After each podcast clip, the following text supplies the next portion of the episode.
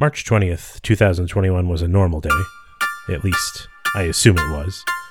After all, aren't most days normal? When it comes down to it, each day is its own thing. Except, of course, for the fact that it's like all the other ones that came before and most of the ones that will come after.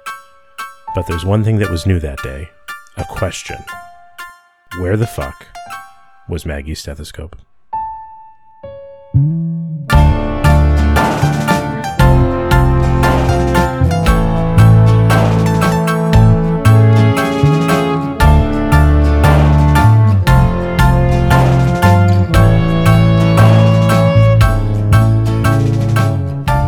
The answer to that question would lead us all into a journey of discovery, seeking out the warming embrace of knowledge.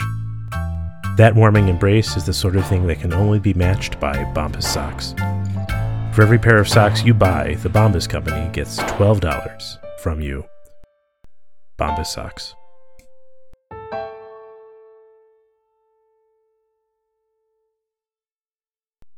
You see, it was a musical joke. The chord is unresolved, much like the mystery.